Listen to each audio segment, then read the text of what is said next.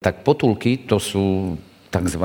Nejaký produkt pre Košičanov v prvom rade, uh-huh. pretože keď sme ešte mali menej turistov v Košiciach, tak sme hľadali ďalšiu cieľovku a ja vravím, veď po e, samotných Košičanov treba, e, treba e, nejako posprevádzať, pretože keď som mal nejakú skupinu, ktorá prišla na kongres alebo nejaký zájazd a prišiel s nimi aj nejaký Košičan a hovorí, ja sa o chvíľku odpojím, lebo ja to tu poznám, viete. Mm-hmm. A potom on sa neodpájal a neodpájal, až na konci hovorí, toto všetko, čo ste hovorili, to ja som vôbec nevedel. Aha.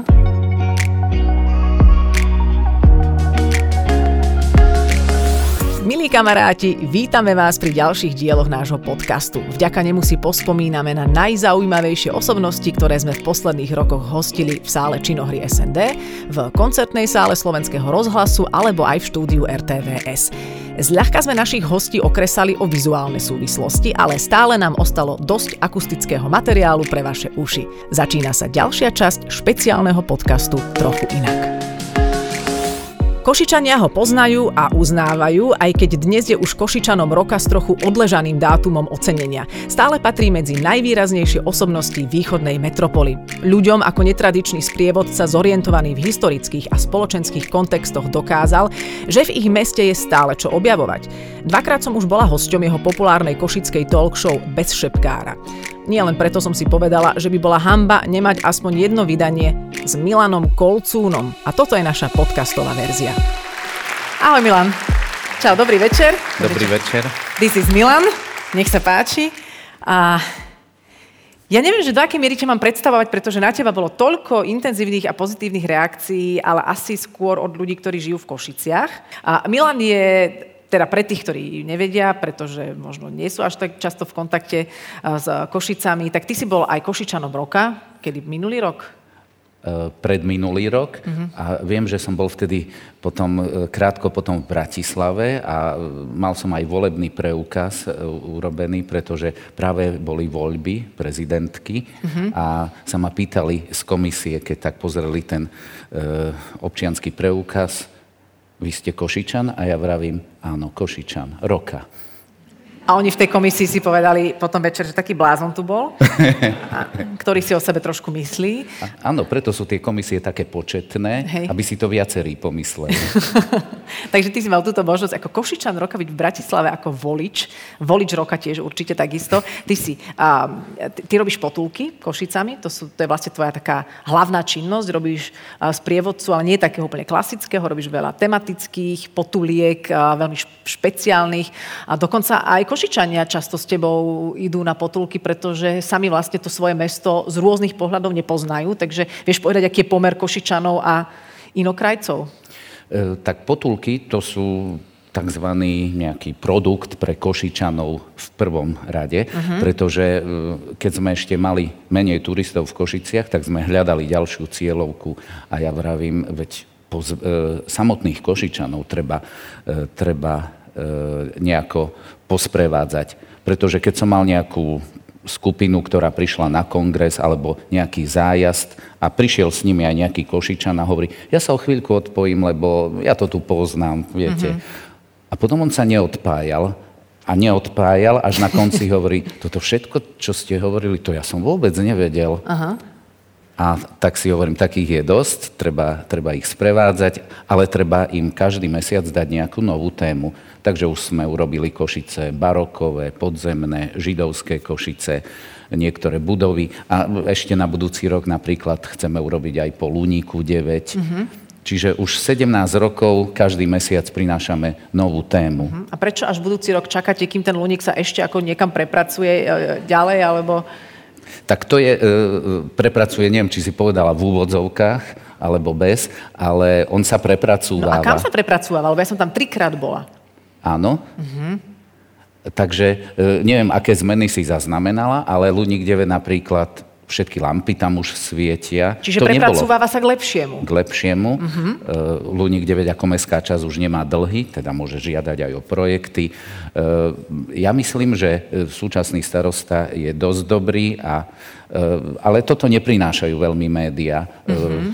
Jasné, lebo tak určite sú zaujímavejšie nejaké tie negatívnejšie správy tohto charakteru. Tak nám povedz ty o tom, ako môžeme sa chvíľku zdržať pri tom Luníku, lebo áno. To je, myslím si, že to je jedno, jednoznačné predsudkový materiál, Luník deväť.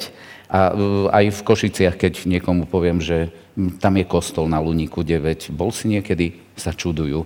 Veď kostol tam stojí len desať rokov, takže e, je škoda, že nepoznáme. A mám pocit, že niekedy čím väčší expert na Luník deväť, to znamená, že tým menej krát, teda nulakrát tam uh-huh. bol.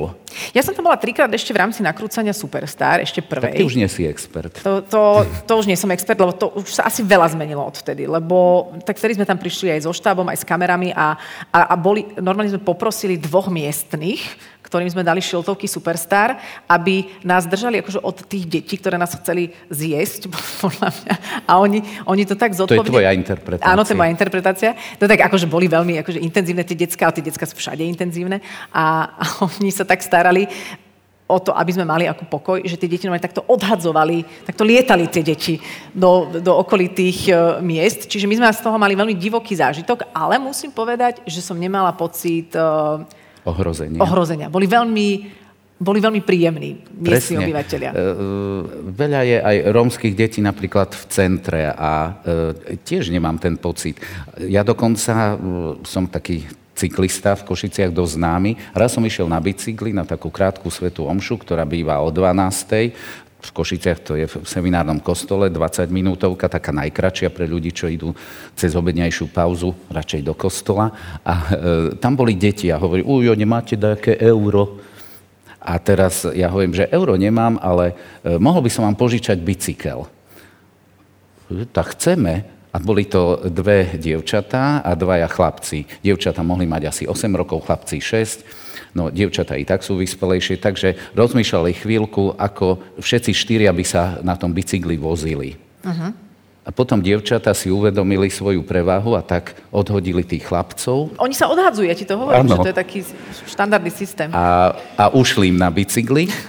Prišli tak o pätnásť minút dievčatá a bolo tam aj takéto to také typické, že ujota, kamarátke bolo nevoľno, za to meškáme. Mm-hmm. Ale prišli. Inak, ale prišli. Ináč máme fotku, kde, si, kde jedna dáma si chcela tiež od teba požičať bicykel, ale neviem, či si požičal, môžeme sa pozrieť. Toto je stretnutie s pani prezidentkou. Áno. A A čo hovorila ona na tvoj bicykel? Mala nejaký komentár k nemu? To je ten, ten istý, čo si požičala. Ja som, ja som jej hovoril, že keby si chcela ešte zvýšiť popularitu mm-hmm. v Košiciach, že nech sa odfotí s tým bicyklom. Že nech sa pobicykluje, ale nebola asi oblečená úplne na bicyklovanie. Oblečená ona je. Na bicyklovanie, no proste. Ja, ja viem, ty... že je oblečená, no však veď vidím. Akože zvýšila by si ešte viac popularitu, keby nebola možno, ale tak toto, toto nie je úplne cyklistické oblečenie. Takže čo povedala? Odfotila sa. Podľa akej cieľovky ideme. Ale odfotila sa veľmi rada, takže aj bicykel bol rád. Ty si vlastne aj učiteľ, ty dokonca aj ovládaš niekoľko cudzích rečí, v ktorých sprevádzaš aj zahraničných turistov. To znamená ruština, španielčina, áno, tá posledná nie veľmi, ale angličtina, španielčina, ruština, áno. Uh-huh. A e, teraz, teraz samozrejme najmä v slovenčine sprevádzam, lebo tá dovolenka na Slovensku to zafungovalo. Ale keď sme hovorili teda o tom, že ty robíš rôzne tie tematické potulky a teraz si povedal, že dvadsať rokov sprevádzaš, povedal si, že každý mesiac nová téma, to mi buď nevychádza, alebo je to veľmi, veľmi veľa tém. Áno, začínal som ako štvorročný. e, Nie, tak sedemnásť rokov sú potulky. A mm-hmm. okrem toho som sprevádzal už tých cudzincov a e, takých, čo chodili do Košic návštevníkov už predtým, ale potom až vznikli tie potulky, že sprevádzam Košičanov v prvom rade. Samozrejme, každý je vítaný, keď je prvý víkend mesiaci v Košiciach. A za tých sedemnásť rokov som urobil asi sto dvadsať rôznych tém. No ty si nás sprevádzal zatiaľ raz, čo je samozrejme veľmi, veľmi málo na to, čo sme sa mohli všetko vďaka tebe o Košiciach dozvedieť, ale bolo to plné takýchto pikošiek. Niekedy prichádzajú aj ľudia s nejakými nápadmi, že urobte takúto a takúto potulku. Áno, prichádzajú a niekedy sú to aj nápady dobré, že mi otvoria oči, že aha, veď prečo som toto ešte nespravil. Ja som veľmi otvorený, keď ľudia hovoria aj počas potulky, pretože niekedy si ušetrím hlasívky a zároveň často sú to ľudia, ktorí niečo ovládajú z prvej ruky. Škoda by im bolo nedať, nedať slovo. Čiže tam zbieraš vlastne ďalšie informácie. Áno, a tie informácie... Ja si potom aj večer zapíšem, lebo je to orálna história. Mnohé veci by som sa asi inak nedozvedel. Lebo ich babka trebárs hovorila. Jasné. Veď to sú dôležité veci. Niekedy sa pridá niekto taký, kto vôbec nie je v tej skupine pôvodne zapísaný? E, niekedy sa pridávajú aj takí, čo chceme a vtedy si povieme, dobre, e, ostaňte, keď ste prvýkrát. A pridávajú sa napríklad aj opilci, mm-hmm. Vznikajú zaujímavé konfrontácie. Minule som mal skupinku dôchodkyň z Nitry. Koľko ich bolo? Asi štyridsať, tak, takmer autobus celý jeden. Mm-hmm. A už išiel, ja to periférne vidím, lebo ja som čelom k ľuďom, takže už on sa zamiešal do skupinky a už im dával alternatívny výklad. A tu, tu, tu, tu kostol máme, hej. A tam toto to, divadlo, hej. Ja znám všetko. A potom už na ďalšom takom stende, ktorý mám, už tak prišiel na úroveň mňa a už to vyzeralo, že to bude stereo sprevádzanie. Uh-huh. A len tak ma poťukal a hovorí, sa nič neboj, ja som ťa len prišiel oživiť. Ale dôchodkyne z Nitry veľmi rýchlo spacifikovali, ja som uh-huh. nič nemusel robiť. A čo mu povedali? Len sa tak tvárili. Tak ako to len dôchodkyne z Nitry vedia. Áno. Mm-hmm.